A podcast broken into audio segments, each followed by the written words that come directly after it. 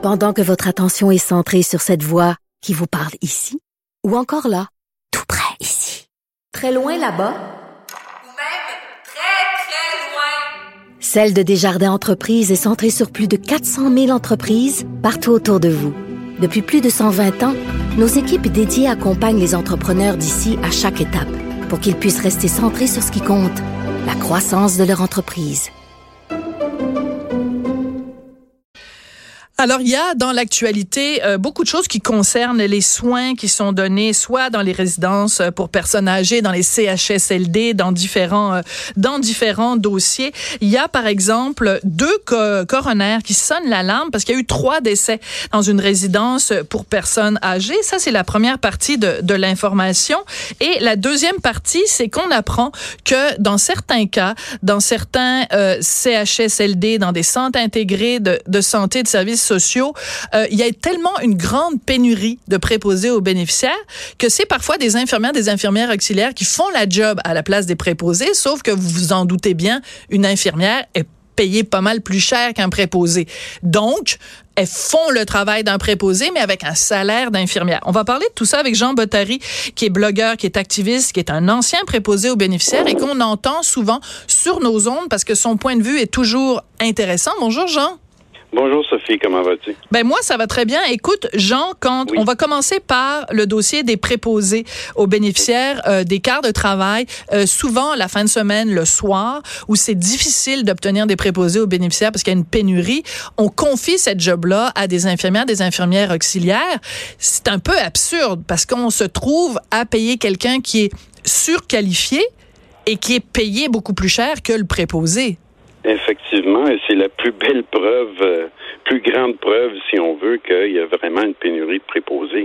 Il va falloir bouger et bouger assez vite parce que d'ici cinq ans, il va en manquer 30 000. Mhm. Donc, euh, il, va, il va falloir faire quelque chose, c'est évident.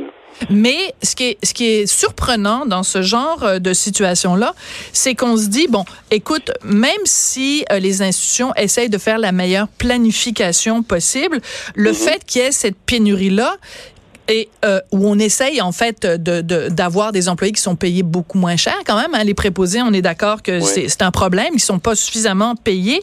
Ben on se retrouve en engageant des gens qui sont des infirmières ou des infirmières auxiliaires à dépenser beaucoup plus de l'argent public finalement. Donc je comprends pas comment on peut en arriver à une situation où au final on dépense beaucoup beaucoup plus d'argent. Mais c'est sûr que si les préposés ne sont pas remplacés, que ce soit par des infirmières ou des infirmières auxiliaires, euh, c'est évident que les préposés en place vont avoir une surcharge de travail. Oui. Ces personnes-là vont se tanner, et c'est déjà le cas dans plusieurs endroits, et elles vont simplement quitter le réseau. Donc, c'est un moyen, mais c'est, c'est pas le moyen idéal, effectivement. Il faut trouver d'autres choses. Euh, les bourses, peut-être, ça va aider. Les 2000 bourses que M. Legault mm-hmm. euh, a octroyées, 7500 dollars par euh, par étudiant, ça va peut-être aider, mais euh, à long terme, il faut effectivement que les conditions de travail, travail soient améliorées, les salaires aussi. Monsieur Legault a parlé d'augmenter les salaires des, des préposés. C'est à l'automne les négociations au national. On va voir qu'est-ce que ça donne. J'espère qu'il va y avoir de bons résultats, que ça va être positif. Oui, parce que on en a parlé très très souvent, euh, toi et moi. Il y a plusieurs aspects quand on parle du dossier des préposés aux bénéficiaires. Bien sûr, il y a l'incitatif euh, financier, mais il y a aussi un incitatif, je te dirais, psychologique. C'est-à-dire que si c'est un métier qui est valorisé, si c'est un métier qui est respecté, si c'est un métier où on reconnaît, qui, qui, qui amène de la reconnaissance, c'est-à-dire si on reconnaît le rôle essentiel et éminemment humain que les préposés aux bénéficiaires euh, jouent dans le, la vaste organisation de la santé, peut-être que ça changerait aussi les attitudes. Peut-être ça donnerait le goût à des gens de, de, de, de faire ce métier-là. Il y a un problème de, de, d'image aussi dans la, la job de, de préposé aux bénéficiaires. C'est une image qui malheureusement a été ternie euh, par le précédent gouvernement. Là. Il n'a pas fait grand-chose pour améliorer les choses. Vas-tu me parler de Gaëtan Barrette, toi, là? Euh, un certain qui est en barrette, oui. Moi, je pense que tu as une photo de lui sur ton mur, puis il y, a des petites fléchettes, puis des petites aiguilles, non? Écoute, je me suis marié et puis mon photographe m'a photographié avec. Il a amené une photo de Gaétan Barrette, puis il m'a photographié avec mon épouse. T'es pas sérieux, comme un espèce de, de, de, de, de truc en carton, là, à l'effigie de Gaétan Barrette? Oui, c'est ça. mais écoute, j'ai rien contre l'homme en, tel, non, non, tant que tel. On comprend. Ministre... C'est pas des attaques personnelles que tu fais non plus. C'est les politiques qui l'ont institué. Ouais. Tu parlais justement de ça tantôt et tu as entièrement raison. On n'attaque pas la personne, on attaque euh, le ministère comme tel. Oui. Mais c'est ça, effectivement, euh, le métier n'a pas été valorisé. Moi, le premier, j'en suis peut-être responsable un peu parce que j'ai chialé pendant 15 ans pour que les choses s'améliorent. Et là, je crois que les choses vont s'améliorer, mais c'est certain qu'on peut pas faire ça du jour au lendemain, malheureusement. Ouais. C'est ça le problème. Non, c'est ça. On a trop attendu. Bon, voilà, exactement. Donc c'est aussi là qu'on en arrive parce que en effet, même si le gouvernement ouvre des postes, même si le gouvernement donne des bourses pour inciter, pour aider les gens euh, qui sont euh, des étudiants dans ce dans ce domaine-là, demain matin, la petite madame là, qui se réveille à 3 heures du matin, puis il n'y a pas de préposé aux bénéficiaires pour la retourner de bord dans son lit ou pour mhm. l'aider à changer sa couche, c'est pas c'est pas les mesures du gouvernement pour dans plus tard. C'est c'est même plus du court terme là le problème, c'est du très très très très très court terme là, c'est du c'est du demain matin le problème. Oui. Effectivement. Et puis, on nous accuse souvent d'être simplistes quand on donne des exemples comme tu viens de le faire, mais c'est ça la réalité du terrain. Ben oui. Ça prend des bras, ça prend des personnes pour aider ces personnes-là. Ces personnes, les personnes âgées qui sont en CHSLD, pour la plupart, euh, ils peuvent pas, ils peuvent pas fonctionner seuls. Ouais. C'est certain, il y a des chutes, il y a, toutes sortes de choses. La, première chose qu'il va falloir améliorer, c'est le ratio intervenant-patient. Il faut que les préposés aient moins de patients. Ben oui, ben c'est mathématique. Oui, oui. Parce que si tu es une personne pour t'occuper de 20 personnes, c'est pas la même chose. Tu peux pas avoir en termes de temps, en termes de qualité, en termes de relations humaines. Voilà. C'est pas le la même chose que si ton ratio c'est 1 pour 3, 1 pour 5, 1 pour 10 même. Je, donc c'est vraiment essentiel. Écoute, euh, dans le texte de la presse canadienne où on parle justement de ces quarts de, de, de travail de préposés aux bénéficiaires qui ont été comblés par, par des infirmières, euh, il y a une entrevue avec euh, quelqu'un qui est à la tête euh, justement de, du CISSS de Chaudière-Appalaches. OK? Elle s'appelle. Mireille Gaudreau. Et elle raconte comment ça s'est passé. Elle dit que c'était vraiment une mesure exceptionnelle parce qu'il y avait beaucoup de quarts de travail qui n'étaient pas comblés. Mhm. Les quarts de soir, de nuit, de fin de semaine. Et elle dit une phrase qui, moi, me tue mais c'est pas elle personnellement, là, c'est pas de sa faute. Uh-huh. Elle dit on a fait un appel à tous à l'interne, on a fait un appel aux employés de tout type qui occupaient n'importe quel titre d'emploi. Fin de la citation. Donc, j'imagine la scène. Moi, je verrais bien ça là, dans un film de Denis Arcan. Euh, Tu sais, dans l'âge des ténèbres, à un moment donné, il y a toute une scène là qui se passe. Euh, je pense que c'est dans l'âge des ténèbres qui se passe dans un hôpital justement Stéphane Rousseau son son, son père est malade puis euh, le système de santé québécois est tout croche. Donc j'imagine très bien dans un film de Denis Arcan euh, une, une gestionnaire d'hôpital qui pogne le téléphone puis qui demande au gars qui passe la serpillière par terre ça te tente-tu d'aller travailler de minuit à 8 heures pour aller euh, changer des couches puis faire le travail de préposé ministère Non, tu peux pas. OK, elle raccroche le téléphone, elle pogne le téléphone, elle parle au comptable.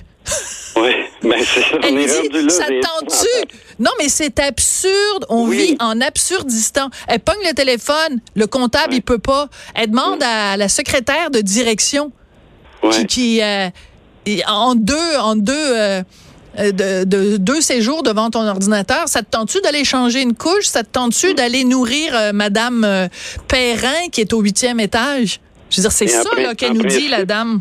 Oui, bien, en principe, ces personnes-là n'ont pas les compétences non plus. Ben, qu'est-ce que t'en penses? Et voilà. L'infirmière, l'infirmière auxiliaire, oui, mais pas le, la, la jointe administrative ou tu sais elle peut pas elle peut même pas toucher aux patients finalement en mais, bout de ligne. mais c'est pour ça, que, je trouvais oui, c'est pour ça que je trouvais important de lire ça parce que c'est une chose en effet de demander à des infirmières, des infirmières auxiliaires, elles ont les compétences, mais c'est quand j'ai vu que cette dame disait ça, on a fait un appel aux employés de tout type. Je me disais coudon, ils ont demandé aux gars qui passent la, la je dis pas la serpillière, à la mop Ouais, On ouais. demande au gars qui passe la Mhm. pa- pogne ta là, puis va donc à nettoyer les, les gens qui sont au huitième étage. Mais tu vois, ce qui me choque aussi dans cette déclaration-là, c'est les deux mots mesure exceptionnelle. c'est très bien comme moi, Sophie, que le temps supplémentaire obligatoire était à l'époque une mesure exceptionnelle. Ben oui, une mesure Mais provisoire qui est devenue permanente. Et voilà. Fait que, C'est euh, les mesures exceptionnelles, là, moi, j'aime pas ça quand les, les gestionnaires disent ça parce que ça, ça se concrétise et ça devient euh, régulier après. Ben, c'est que l'exception devient la règle. Voilà, c'est Voilà. ça. Ce qui est exceptionnel devient régulier, tu l'as tu l'as Mhm. très bien dit. Écoute, le Ouais. deuxième dossier dont je voulais parler avec toi, euh, Jean, euh, c'est ce dossier, donc, euh, deux coronaires sonnent l'alarme après trois décès dans une résidence pour personnes âgées. Donc, euh, deux coronaires différents qui ont étudié la situation et leurs recommandations, leurs conclusions, en fait, c'est deux choses. Le manque de personnel et le niveau de qualification des employés qui ont un impact sur le système de santé. Et ils demandent l'intervention de Québec pour rehausser les critères afin d'exploiter une résidence pour aînés. Alors, Oui. si vous avez dans votre entourage ou si vous êtes vous-même une, un aîné, ben, ces conclusions-là sont inquiétantes parce qu'on est en train de dire, il y a trois personnes qui sont mortes et on peut pointer du doigt, je le répète, le manque de personnel et le niveau de qualification des employés. Ça fait peur un peu. Ça fait peur et je suis entièrement d'accord avec les deux coronaires parce que la formation qu'on offre euh, aux préposés en résidence privée, euh, c'est une journée avec une infirmière et ensuite tu t'en vas sur le terrain, tu distribues la médication, tu donnes des injections d'insuline, tu mets les gouttes dans les yeux et ainsi de suite. Pourquoi est-ce ainsi? C'est parce que le gouvernement, en 2002, a adopté la loi 90 et il a inclus les préposés pour les résidences privées. Pourquoi? Probablement pour sauver de l'argent. Parce que la résidence privée n'aura pas embauché d'infirmières ni d'infirmières auxiliaires. Une seule va suffire à la tâche pour superviser tout ce beau monde-là. Mhm. C'était probablement fait pour les petites résidences. Parce que c'est certain que les, les gestionnaires ne pouvaient pas arriver. Mais là, ça s'étend aux grandes résidences aussi. Les grandes résidences ont dit, ben là, on va faire plus d'argent. On n'a pas besoin d'embaucher d'infirmières, d'infirmières auxiliaires. On donne une journée de formation, puis la préposée va tout faire ça. Mhm. C'est certain que la préposée, avec une journée de formation, moi, je me mets à sa place, là. Je le ferais pas. Je voudrais jamais faire ça après une journée de formation. Ben non. Imagines-tu le risque d'erreur? Pas parce que ces personnes-là euh, sont pas pleines de bonne volonté, là, mais mot t'as dit. L'infirmière va étudier combien de temps, puis l'infirmière auxiliaire pour pouvoir faire la même chose, tu comprends? Ça n'a aucun sens. Ouais. Ça n'a aucun sens. Et c'est, c'est triste euh, quand on parle de ces dossiers-là parce que c'est les personnes les plus vulnérables de la société. Voilà. Et Et, de- ce n'est pas elles qui vont aller euh, manifester en fauteuil Ben roulant non. sur la rue Sainte-Catherine. Ben non. Ben non, Voilà. il y aura pas de manifestations le vendredi là, des Non. hordes de, tu sais comme il y a les manifestations du vendredi, les hordes d'étudiants Ouais. qui manifestent pour l'environnement là pour sauver Mhm. Gaïa. Ben ce serait le fun aussi qu'ils descendent dans la rue des fois les jeunes pour sauver grand-papa puis grand-maman. Oui, j'aimerais donc savoir ça. Mon Dieu. Mais bon. On va demander à Greta. On va demander à Greta de s'en Oui. occuper. Écoute, Oui. euh, dans ce, ce dossier-là, donc les deux coronaires qui sonnent euh, l'alarme, Oui. on parle entre autres du, du- du décès d'une dame, Germaine Labelle, et euh, la coroner qui a étudié ce dossier-là dit, ben, cette dame-là, elle avait été victime d'une chute et la chute n'a pas été déclarée par les employés. Et son fils, qui est interviewé euh, par Radio-Canada, dit, elle est tombée, elle s'est fracturé le bassin. On l'a remise sur son lit et on n'a prévenu personne. Ah, mon Elle est tombée, Imagine- elle s'est fracturé le bassin. Et Ah. Imagine la souffrance qu'elle a endurée, cette personne-là. Ah, c'est incroyable. Euh, c'est d'une tristesse inouïe. Puis, ouais. tu sais, on en, on en parlait tout à l'heure, donc les personnes les plus vulnérables de la société. Comment se fait-il qu'on ne peut pas mettre en priorité le soin? aux personnes Mhm. Ouais. âgées, aux personnes malades, aux personnes, je sais pas là, il faut, faut vraiment qu'on qu'on qu'on se pose de sérieuses questions sur euh, la façon dont on traite euh, les aînés euh, au Québec. Mais je crois que le- les coronaires qui font appel euh, au Oui. gouvernement pour que le gouvernement agisse, ben, j'espère que l'appel sera entendu. Quelle belle conclusion. Grazie mille et merci beaucoup, Jean Bottary.